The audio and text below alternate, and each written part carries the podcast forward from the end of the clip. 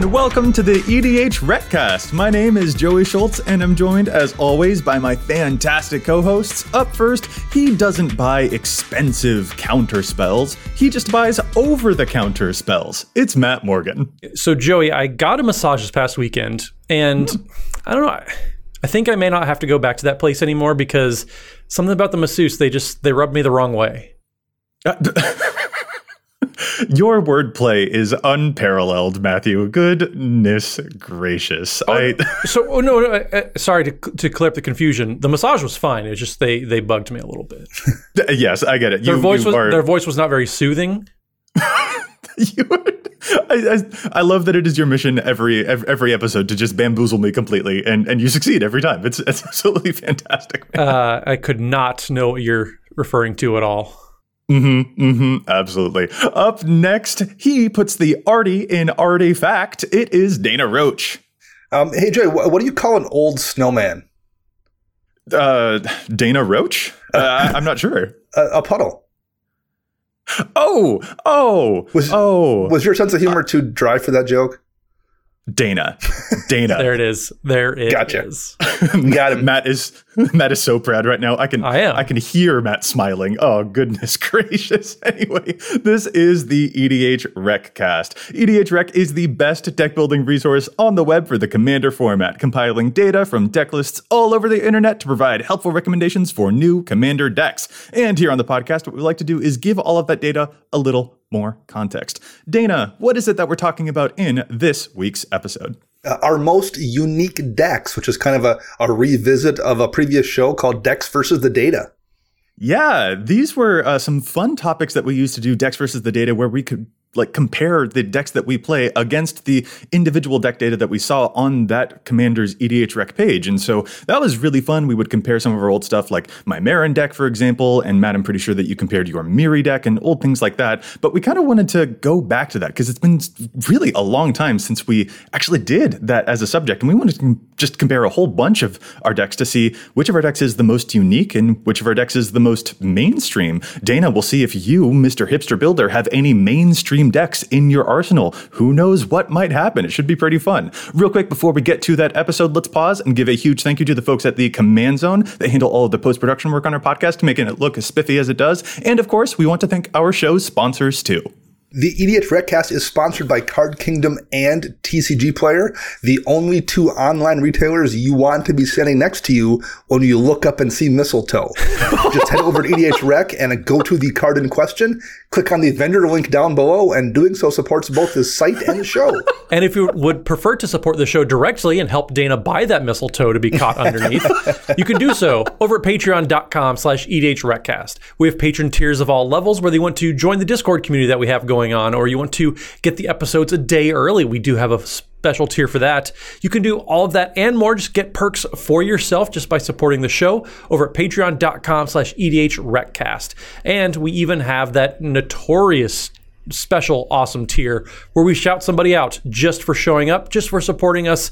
And so this week we do want to give a huge shout out to Dane Geode the Rager. Um, it was one of my favorite creatures. So Dane Geode, uh, thank you so much for your support. Your creature is uh, quite the goad, as it will. So the Geode, the, the Geode that can goad. I, I messed that one up, but we still appreciate your support, Dane. Yeah, I like it. No, it's not just the goad. Dane, you are the goat. You are the greatest of all time. Thank you so much. That's a, uh, that, I love it. The Geode Rager. You're right, Matt. Geode Rager is a really, really cool So card. good. So good. Uh, we, might, we might even see it later on in this episode because I know that you play it and I also like to play it. So who knows? Let's find out. Let's get right to our main topic. We are again talking about our most unique decks. And what we did here was compare our decks, the lists that we've got, and just compare their lists directly against the average deck list for those commanders as compiled by the data on EDH Rec for those commanders, just looking through their commander pages. The average deck feature is a really cool starting point for a whole bunch of players to be able to just get a quick list. If building a 100 card deck can be a little intimidating for folks, that is just a great way to get a good snapshot of where a commander is at. And it gives you a sense of how a lot of players tend to be building that commander. And then, you know, from there, we tend to personalize things a whole lot. And we wanted to see just how personalized we have made our decks because, I mean, that's one of the fun things about Commander for sure is building and tuning and discovering the things that you enjoy the just absolutely the most. There is a quick shout out that we want to do here as well for the site Moxfield, which we use to help along with this episode because they Moxfield is this just great deck building website that has this comparison feature where you can compare any two deck lists. So Moxfield, you're a great deck building website, and we just wanted to say thank you so much for having that feature that we could use to help make this episode possible because it's a cool place to go and research up your decks and put them all online and stuff. Yeah, it turns out when you give very, very smart people the abilities to program websites, they come up with some very cool websites, and that's exactly what Moxfield is. Um, if you want to ever shout, you can go over to patreon.com slash edhrecast, join the uh, the Discord community. And Harry from Moxfield, he is over there and he'll answer questions. Um, just a great team over there. Um, we really mm-hmm. appreciate their help with this episode. Yeah, it, it's so cool to see all of those deck building websites that have like new innovations that they're coming up with. And mm-hmm. Moxfield is certainly doing that. Uh, Dana, I know that you and I are really a big fan of the Archidekt deck building website, um, which we have really enjoyed. And again, just great people there too. But Matt, Moxfield is the deck building website that you use to log all of your decks. And I know know that you're just a huge fan of it too. So, I mean, kudos on that part as well. Yeah, big big fan of just how everything's organized, being able to add cards. Um, I know everybody has their own uh, their their own deck building site, but Moxfield is just ooh, that's that's chef's kiss right there. Yeah, it's good people, good site, good feature, and that feature helped us create this episode. Let's get to it now. We are talking about our most unique stuff, and I think actually what we should probably do is start off with our most mainstream deck and then like move up to our more unique decks over the course of the episode. So, Dana, how about we start with you? You, of the three of us, tend to be more hipster with your builds. Do you have any decks that share a lot in common with the average deck build for that commander? Are there any commanders that you build that have a little bit less deviation than usual? Uh, to start us off, what is your least unique deck? So, so the one I would have guessed that was the the least unique is in fact the the least unique. Um, and that's my Edric Spymaster of Trest deck. Mm. It is a very old deck and plays very traditionally compared to most other Edric decks, where it's running a bunch of flying men type small evasive bodies that are trying to draw me as many cards as possible so I can go down and hit things like extra turn spells to do it again, or eventually hit cards that let me just kill everyone with all those small evasive bodies. Um, it's also a deck I don't play very often. I, I think I haven't played it since maybe Vegas in 2019. So it's been literally several years since I've actually played the deck. Yeah. Although I do keep updating it.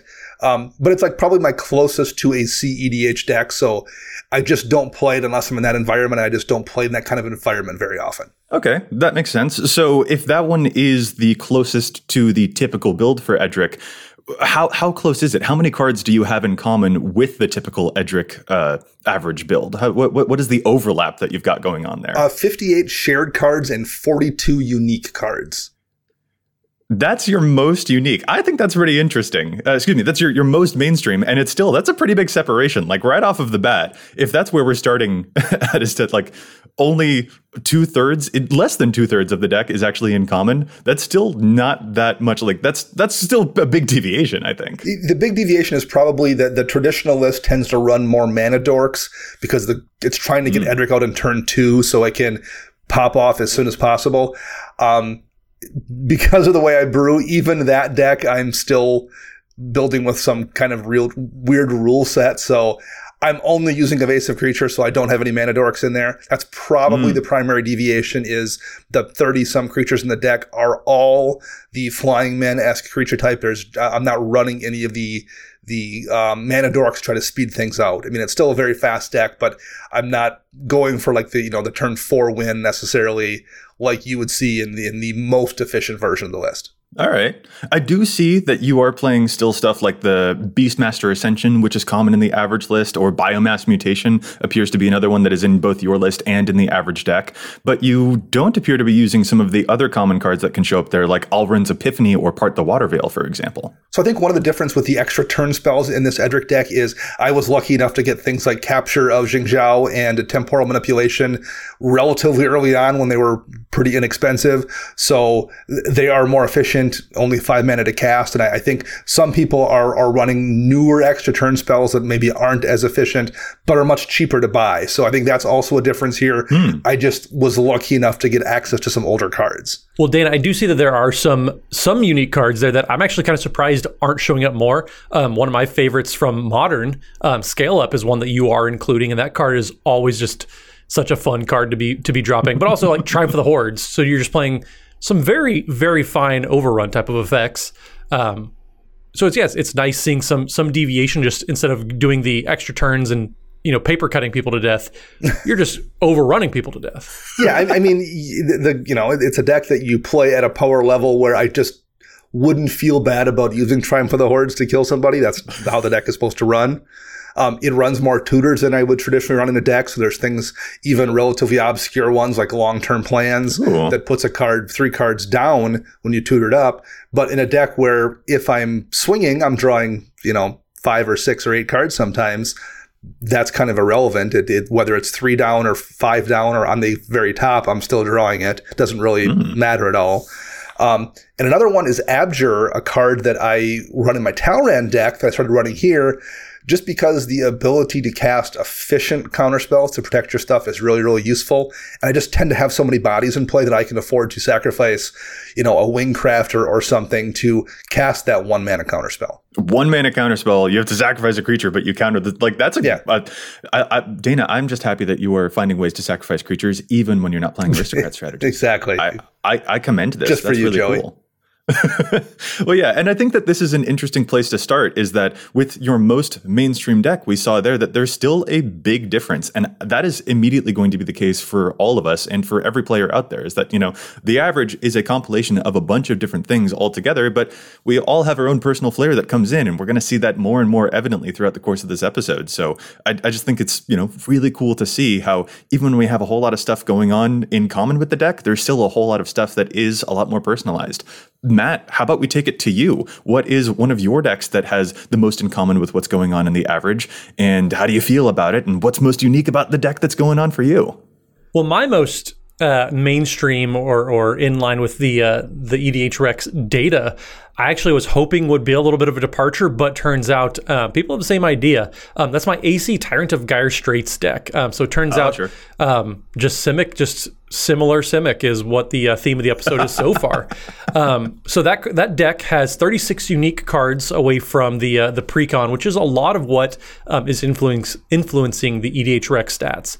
Um, so I still have cards like Growth Spiral and Nezahal and some some big crazy creatures. Um, but it's I I thought making sea sea creature tribal into that deck would have helped a little bit, but it turns out not so much. Yeah, uh, and so actually to clarify there real quick, you said away from the precon, but I think you mean away from the average deck data because the average deck data isn't quite the same as the precon. There have been upgrades that players have made yeah. there too. I mean, and so yeah, there there are some upgrades that are just they, they were released around the same time in a standard set, so they were very easy to get. Um, Azusa Lost But Seeking is one of those. Uh, it's just mm. such a powerful card in a landfall deck. And when you know the the Aesi Precon was printed, um, Azusa was like six dollars, and compared to the forty dollars that it was a few years ago, like that was just an easy snap up, um, grab a couple for extra decks because like that's just a card that I think almost every green deck wants, not just Aesi. yeah. So that shows up in the average deck and it of course shows up in yours as well. Are there any cards that the Aesi data is showing that you aren't using though?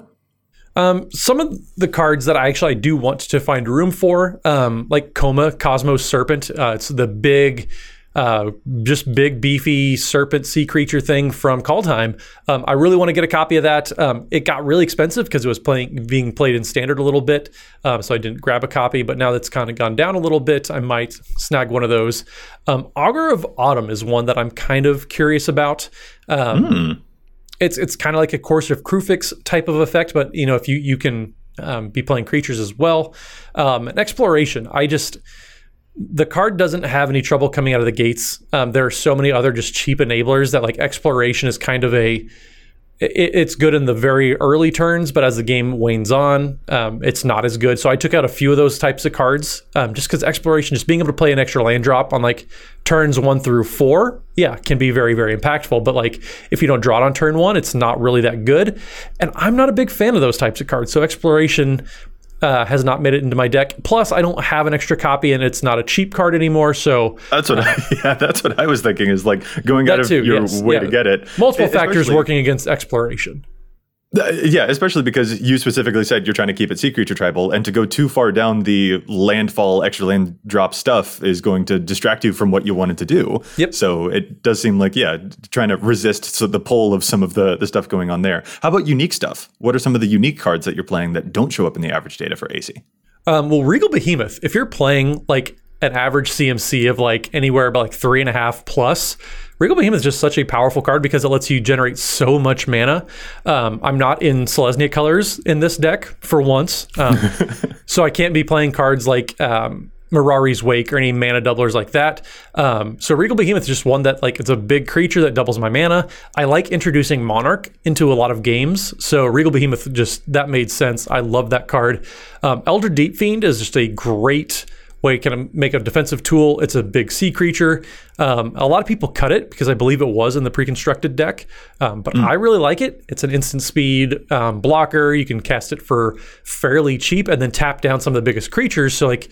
If your buddy has a Marton Stromgald coming at you, like you can tap him down, get rid of his team. it's just a bunch. Like there's a lot of uses for that type of card. Um, so I really like it.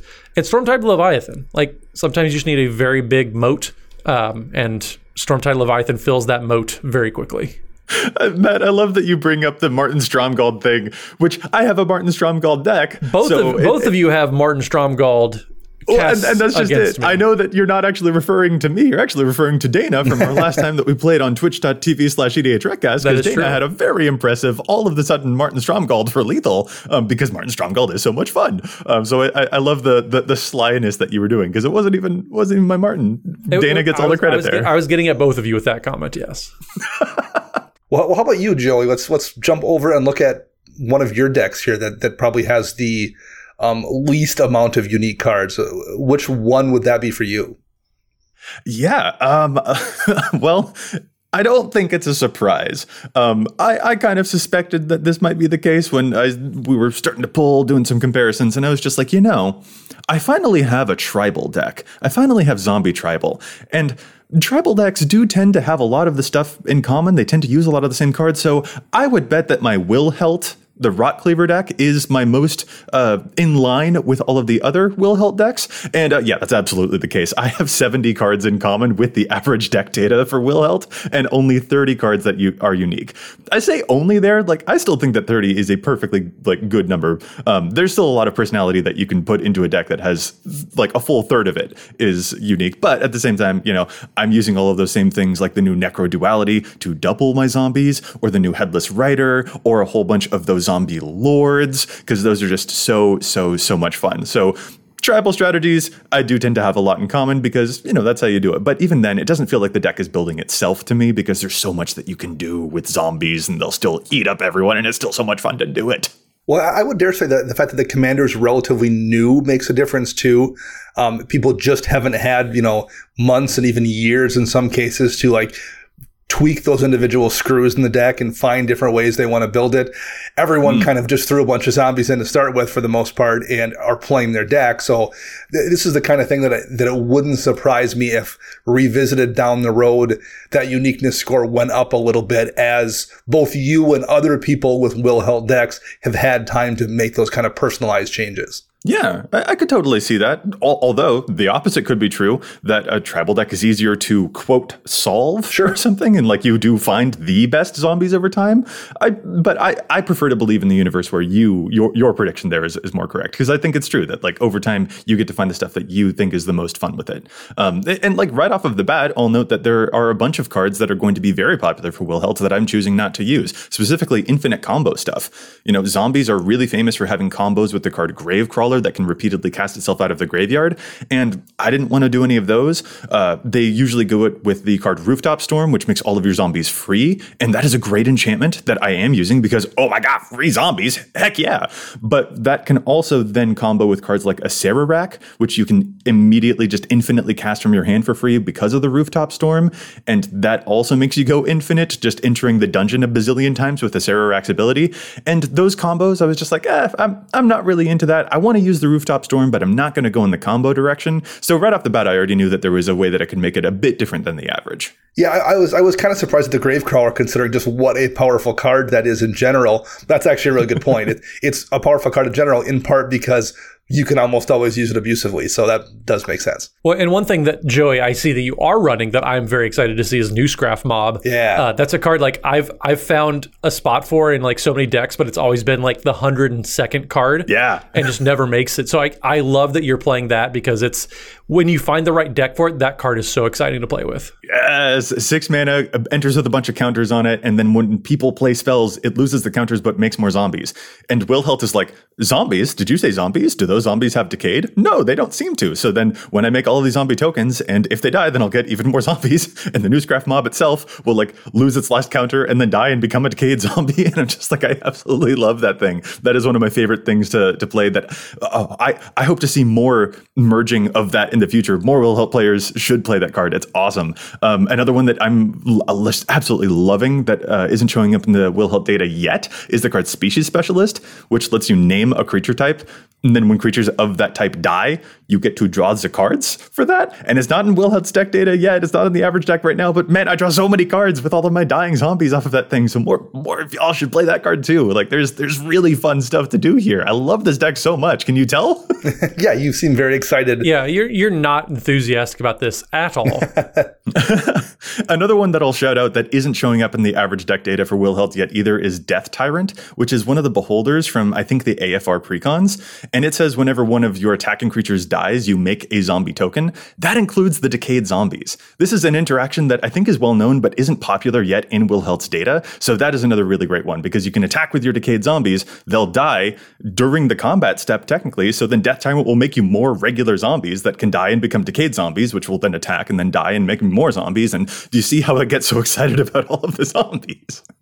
Yeah, play, playing against that deck, like some of the loops that you're able to set up, maybe not infinite loops, but the value loops are pretty intimidating to play against. And it, like you haven't put like a bunch of money into it. It's not like you're putting in, you know, all the these like absolute bangers. It's like, okay, this is a bunch of like two dollar cards that just work really well together. Mm-hmm. Let's move on from that. I mean, I could talk about Wilhelt forever, but we probably shouldn't. That is, I think, my most mainstream. But Dana, let's head back to you. What is another deck that is a a bit? I don't know. Let's go just up the chain. And what is another commander of yours, and where is it fitting along with how unique it's going? Um, yeah. So, so one I will jump into um, is my Reki History of Kamigawa deck. Um, this is the one where I, have kind of turned the corner here and I'm at more unique cards than I am shared cards. Reki is at 48 shared cards and 52 unique cards. Um, mm. That said, there aren't that many Reki decks out there anyway for it to compare it to. It's a, not that popular of a commander, but um, it's also one, you know, just by nature of how Reki is worded, you are very strongly encouraged to play a bunch of uh, legendary creatures, legendary spells and there's mm-hmm. just only so many legendary creatures in mono green. So the, the, card pool that people will be running in a Reki deck is fairly limited. So I guess I'm not at all surprised that there are um, that, that, there's you know so few unique cards. But yeah, even given that, I still manage to have more unique ones than I do shared cards. yeah, that is certainly true. So, you know, you've got the typical stuff like Ghalta is a great legend to play there. Oath of Nissa is a legendary enchantment for one mana, so you'll love to see that. Are there any legends that you're specifically not using for Reki? Um, you know, there's there's quite a few that kind of uh, um, Surrak the Hunt Caller is one that I ran for a long time, and I do see it show up on a lot of people's lists. Um, Arasta of the Endless Web is one that's a very good card in this kind of deck. Um, but I just found that the tokens it made weren't that useful based on the the way the deck tended to play for me. Um, I tended to play it kind of like a storm deck a little bit, where I would just hit this critical mass in one big turn, where I would be able to just kill everyone. Ooh. And unless Arasta was out for multiple turns ahead of time, it just wasn't that effective. So I think uh, one of the reasons there's a, quite a bit of, of non-overlap in this deck is is of the way I play it, where I am playing it as kind of a storm deck, where my plan is to kill everyone simultaneously on one one huge overrun style turn. So then, Dana, in that case, that begs the question: What are some of the more unique cards that you are using that have personalized your Reki deck to help you do those great big turns? Well, in the first one that comes to mind is Akroma's Memorial, Um, you know, it, not only does it draw me a card by being a a legendary spell. Oh, wow. Um, it's just one of the few ways I can give my whole team haste in mono green. Um, the other one being Concordant Crossroads. Um, so like that's a very important spell to hit off that big Genesis wave or that big kind of Kamahl's Druidic Vow. So all the things I put into play in that one big huge turn are able to then immediately swing out at somebody. Um, and in the case of Akroma's Memorial, it also gives them flying. so um, there's evasion baked in there as well as protection from multiple colors. Um, it's just a really good finisher in that particular deck. Sweet deal. I, I feel like that Reki deck also is just like even if you have you know a greater amount of uh, you, have got some overlap going on there. This isn't your most unique deck. It, it is also still kind of because there's only like 100 Reki decks out there. Yes. so, like there is like overlap but it's still like you're still getting the hipster cred you know? Sure and, and this is probably a deck like i've had this deck for a long time now. I have played it a lot and tweaked it a lot. Um, so there are situations where like the decisions in decks that maybe I've made are ones that somebody else who's got a lot more reps on a certain deck might be making the better decision. This is a situation where like there might not be very many Reki decks out there in existence that have been played more times by their pilots than me.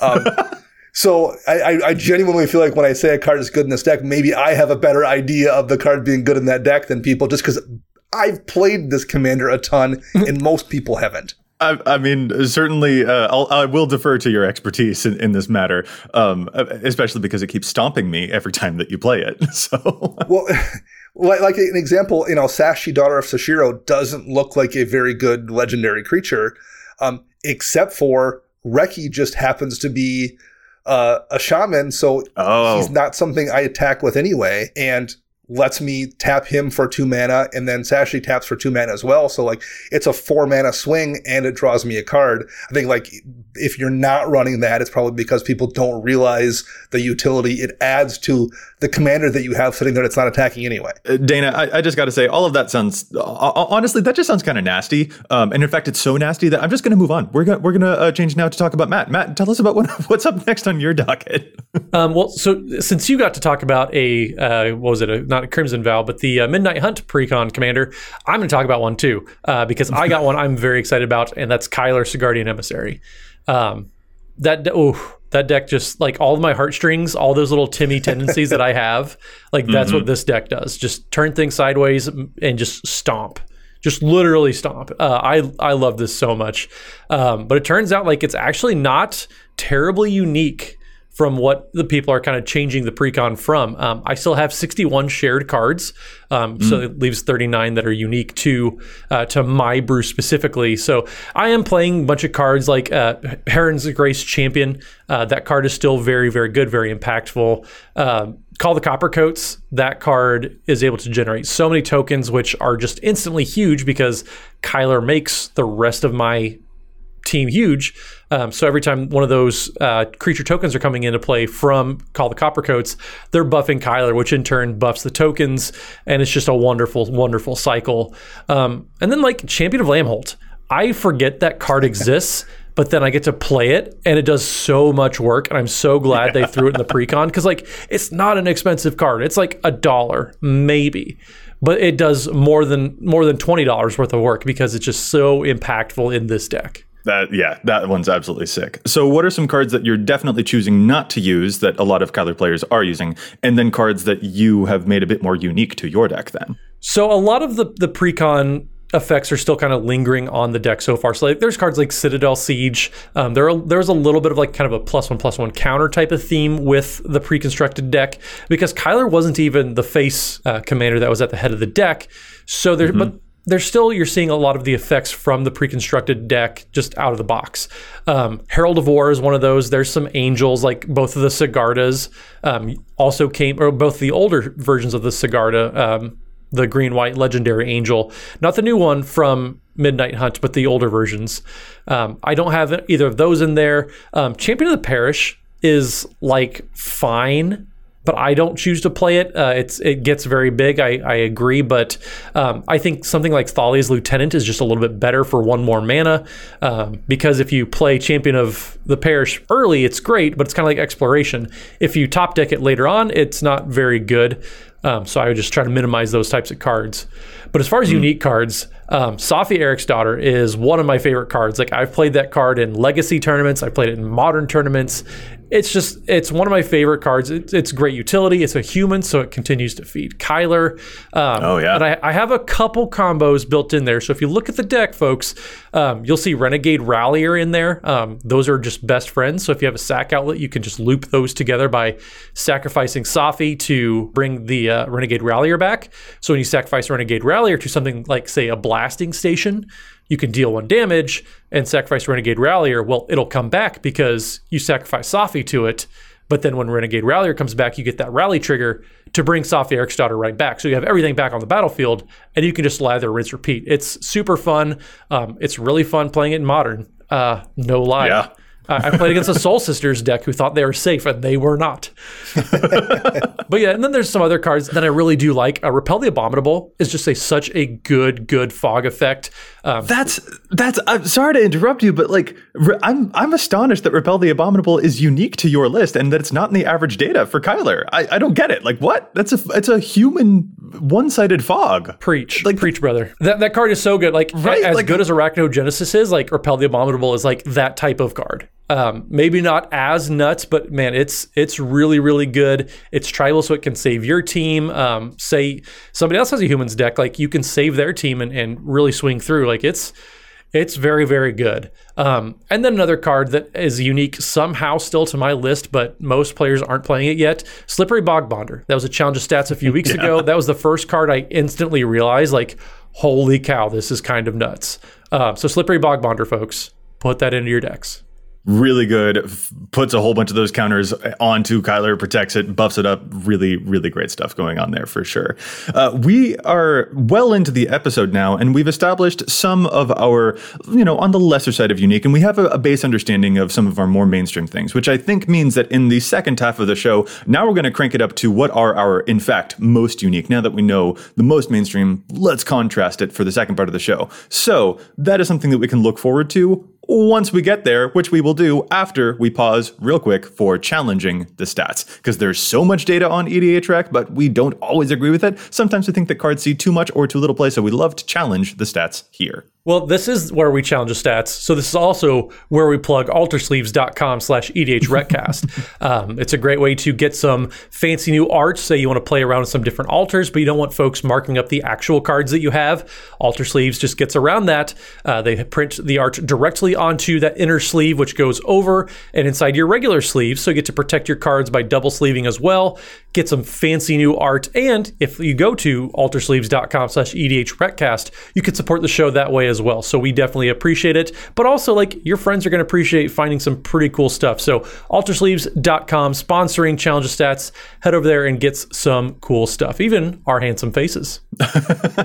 Alrighty, I'm going to start off the challenging the stats this week. My challenge here is for Osgir the Reconstructor. Osgir is, of course, the Lorehold commander, really super popular. There is a mana rock, though, that I don't think Osgir players are making enough, enough use out of, and that's the three mana rock called Powerstone Shard. It is just a simple three mana artifact that taps for a colorless, but the thing is, it taps for a colorless for each artifact you control that is named Powerstone Shard. So if you have two of them, each of them taps for two.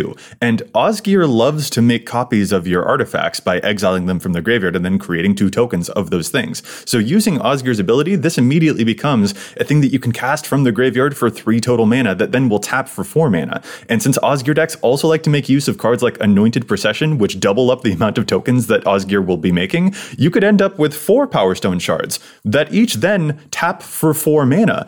This is a really nutty artifact that you can make a bunch of copies of in this really cool artifact deck. Only 64 total Osgir decks are using it though, and so I just think if you want some really interesting mana rock stuff, Powerstone Shard is a really cool, underplayed place to look. Dana, what is your challenge? Um, my challenge is for the card Bludgeon Brawl. Um, it is an enchantment from way back in the um, New Phyrexian block. Uh, two in a red, and it says each non creature, non equipment artifact is an equipment with equip X. Um, and equipped creature gets plus X plus O, where X is that artifact's converted mana cost. I, I am challenging stats on this in basically any Boros equipment deck that has Ardenn, particularly in the command zone where you can equip things for free, just dropping a bludgeon brawl in a color combination where your only ramp options are mana rocks or things like uh, Archaeomancer's map, and then being able to equip all of those mana rocks when you go to kill somebody or, or do that lethal swing.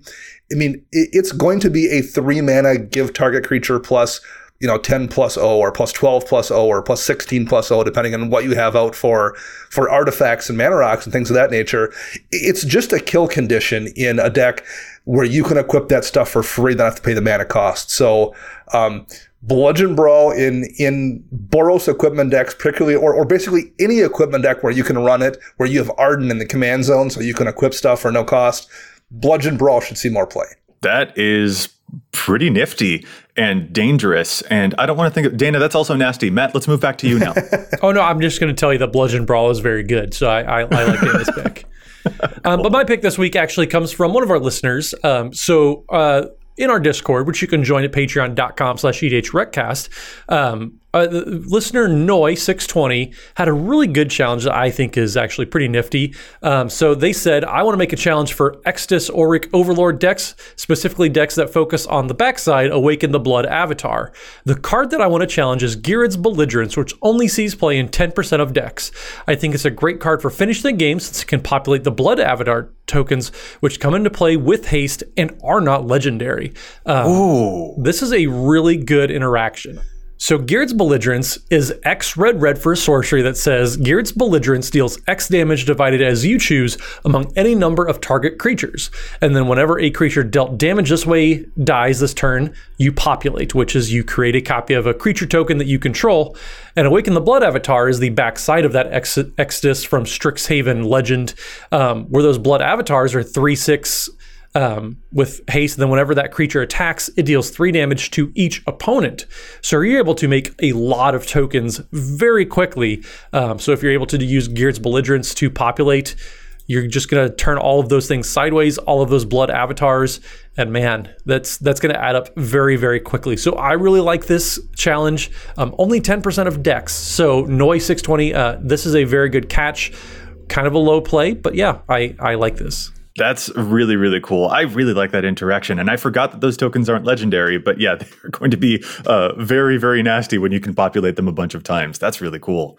All right. So we established a few of our slightly more mainstream decks earlier. So now I think it's time that we discuss our more and more and more unique decks. And looking over my own roster, I'll start here personally. You know, I mentioned I had a tribal deck, and so that's certainly very, you know, going to be a bit more, um, you know, on the rails a little bit, maybe feeling a lot of the similarities there. I also have a Titania deck, which is a sort of landfall deck, and there's a lot of shared commonalities there too. I've got like 63 cards in common with the average deck from my Titania deck, but I want to move up all the way to my Konrad deck because uh, he's my boy. I just absolutely love him. And Konrad, I am getting slightly more unique here because I have a total of 43 cards in common with the Konrad uh, data that we see there, and 57 cards that are more unique to my build. So I'm still using the stuff like Mesmer Mesmeric Orb that mills people so that Konrad can deal damage. I'm using stuff like Living Death, which is the best thing that everyone should be playing. Summon all the creatures back from the graveyard is so good.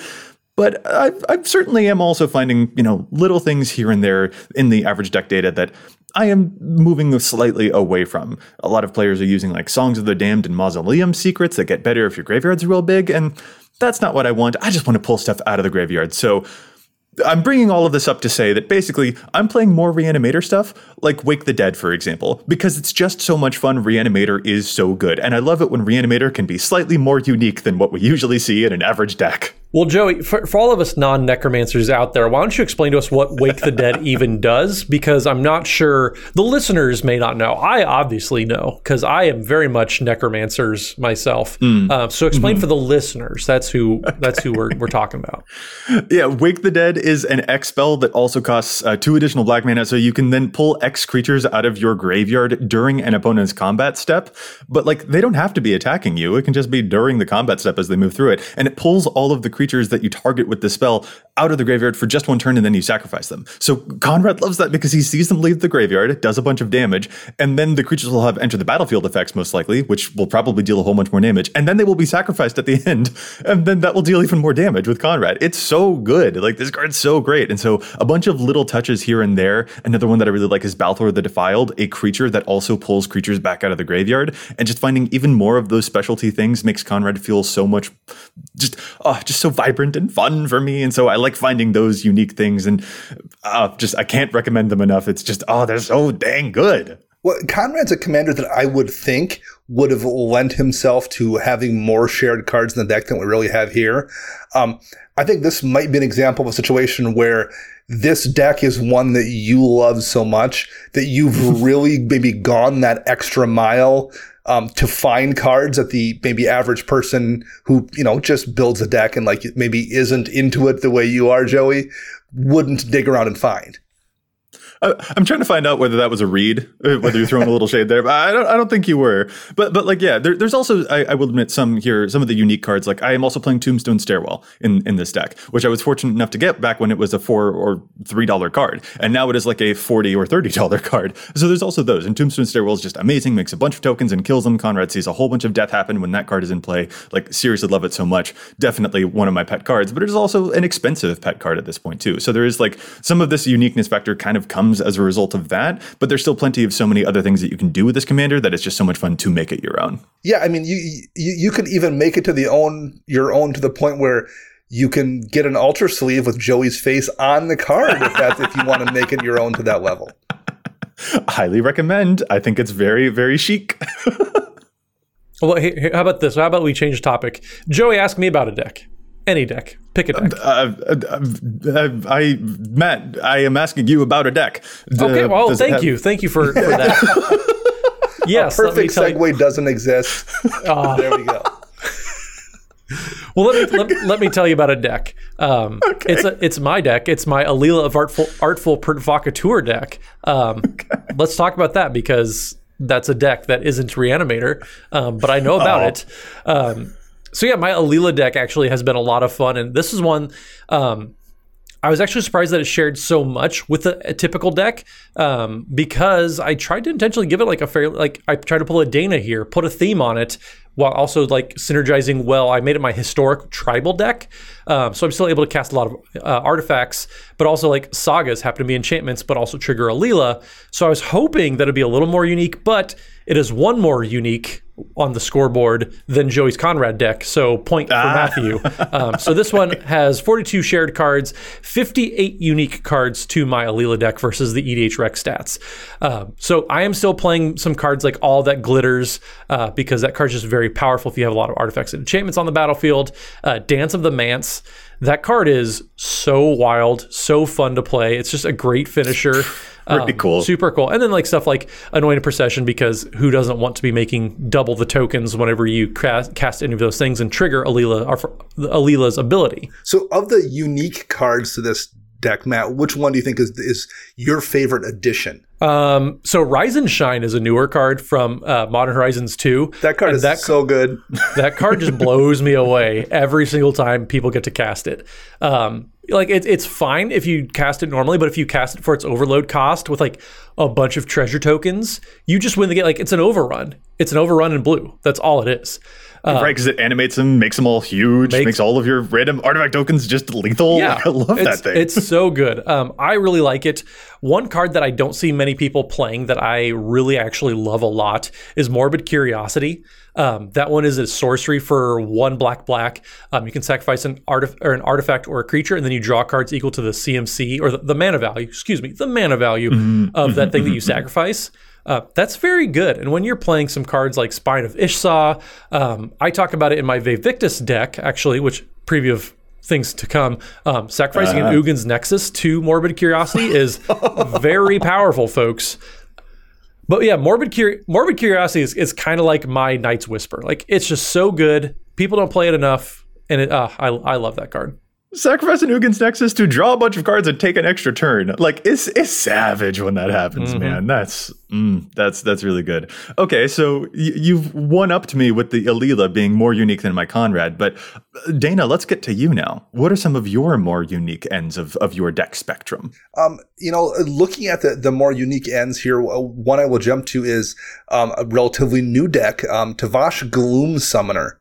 Um, so Tivash is a commander um, where at the end of the turn you can pay X life, which X is the amount of life you gained that turn, and put an mm-hmm. XX flying demon token in play. So the the more life you gained, the more the, the larger the demon is, but you do lose the life. So it, it's a life gain deck, but unlike most life gain decks, you are very much encouraged to not keep the life that you gained um, which is a very interesting balance I found in playing that deck. You really do want to spend those resources, which keeps you precariously low in a way that most life gain decks are absolutely not.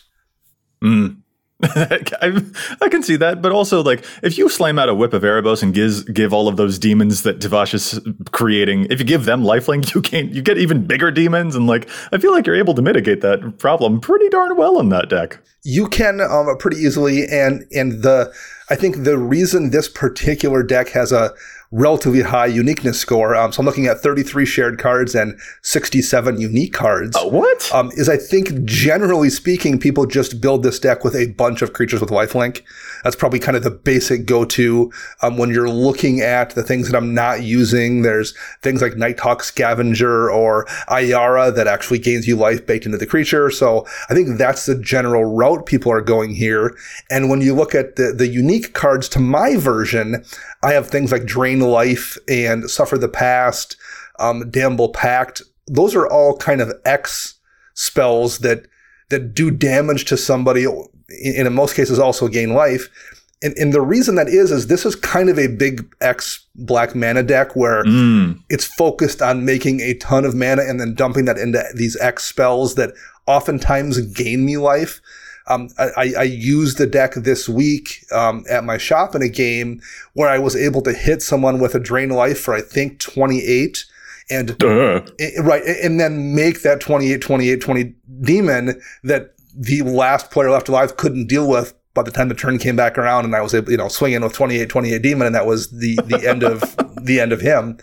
Um, yeah. So, so I think that's where the deck goes. It goes very differently than the average build. Is I, am I'm, I'm casting those big X damage spells like drain life in, in a way that other decks are not doing it. Dang. So 33 is that your most unique deck according like the most separation from the average deck data? It is tied with my um, Crush the Blood Braided uh, Fling deck. They're they're both at 33 um, shared cards and 67 unique cards.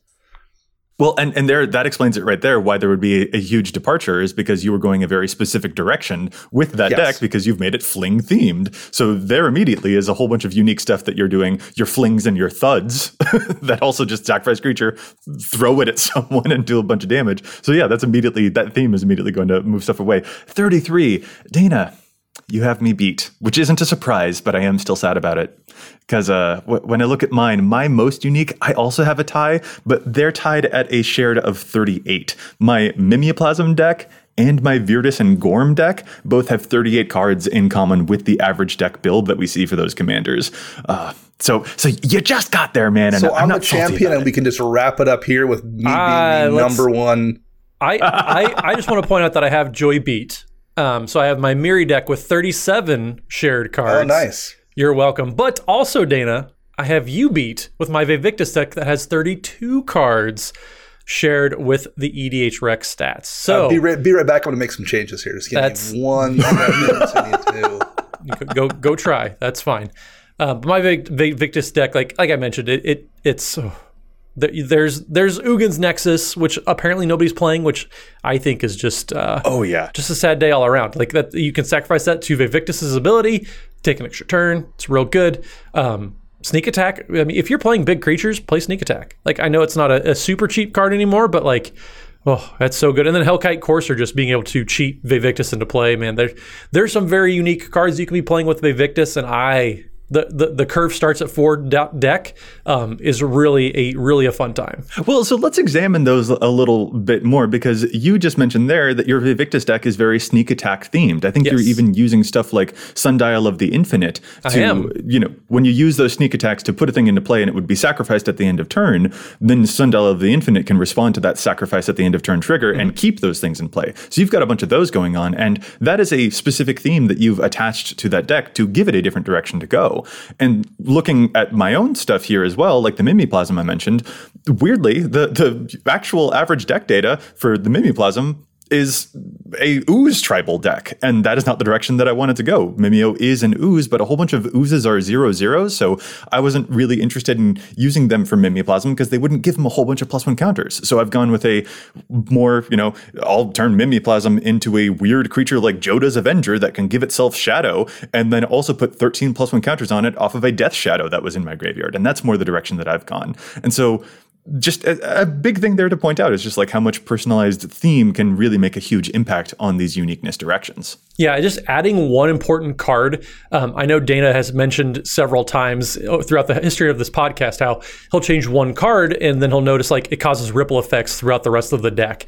I think our, our unique decks that we're talking about here, all of them have had those ripple effects, whether it's I made Vivictus a sneak attack type of deck. So my curve went up. I started playing a bunch of unique things, but then also like, what do I want to be sacrificing? And that's where cards like Ugin's Nexus came into play. So deciding on a theme and like making one change can have there. It's very much felt throughout all of these decks that we're talking about. Yeah, and and even going through other examples of my decks, and, and these are you know going backwards a little bit, going back to the more mainstream. But like I have Reyhan and Ishai, which is a really fun plus one counters deck. But the deck data that we usually see on EDH Rec for that one is a bit more go wide with stuff like uh, Cathar's Crusade. And in my deck, I'm going a lot more go tall, and so that is also a difference in direction that you can find there. And I'm just honestly, I, I don't know, Matt. I'm just very, I'm, I'm surprised that you managed to get a deck that has more uniqueness, more cards to it than Dana's. You had the 32 and he had the 33 in common. So, you know, technically you are kind of winning there, but at the same time, Dana still has those decks where like only 100 people have built them. And so I still think that Dana's kind of winning a little bit in spirit, right? Uh, In like, spirit, but I I have the hipster chops and I have the numbers to prove it. So Here on the Idiot EDH Recast, we're all winners.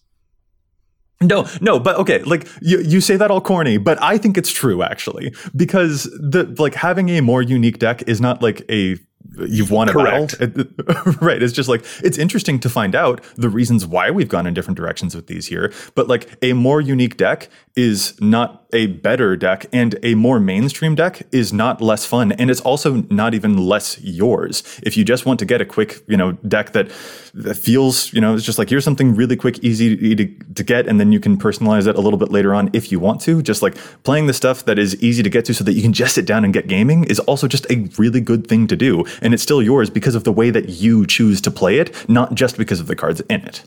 Yeah, I mean, some people just don't enjoy brewing. They just want to find a list that's fun to play and play it. And if you are someone who doesn't enjoy that aspect of the game, that's completely valid. Like, just because your deck looks like someone else's, that isn't a bad thing. Mm-hmm. Yeah, I mean, I, have been preaching just play play to what you like. Like, if you don't like playing a certain card, it doesn't matter if it's the correct card. Like, we're playing Commander. This is the format for playing what you want, um, playing what you Oh, yeah. like. Like, yes, there there is always going to be a best thing, but like, if you don't want to be the doing the best thing, then don't. Like, that's literally up all of my cards, all of my decks, just a pile of just things that I like, and like I play the game how I want. Like, if you watch twitch.tv slash EDH Recast Wednesday evenings, you'll notice like sometimes like I might be doing something different. Like than Do- Joey and Dana, but like that's fine. Like I still am doing what I like to do, and if I happen to steal a game at one life, then like so be it. But like otherwise, like we're we're all having fun. That's like the whole point of this game.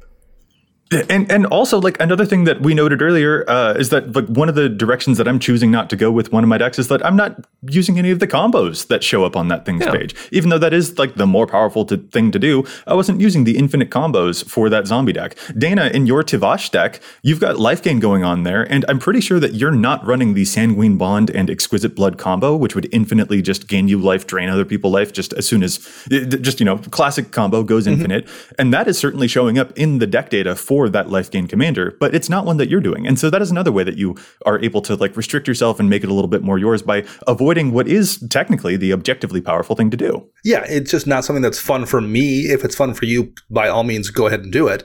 Um, it's just not like an enjoyable way for me to win a game, so I'm not running it. And uh, it seems like a lot of people are. So that's one way that that that deck further differentiates itself from the traditional kind of build. Uh, right, Dana, exactly. And, it's also, again, not just down to the stuff in the deck. It's also, again, about the way that you play it. Recently, I maybe I've told the story before, but I don't remember, so we're going to tell it again. Recently, uh, I was on a charity stream with a streamer Talia Vess and Garbage Andy, um, who was a great whole bunch of fun. We raised uh, money for RAINN and for Trans Lifeline. It was super great. And in the games that we played during this stream, I was presented with the option to use my Rite of Replication, which would make five copies of something, on a Gray Merchant of Asphodel, which would immediately win me the game, or on an Ancient, which triples mana.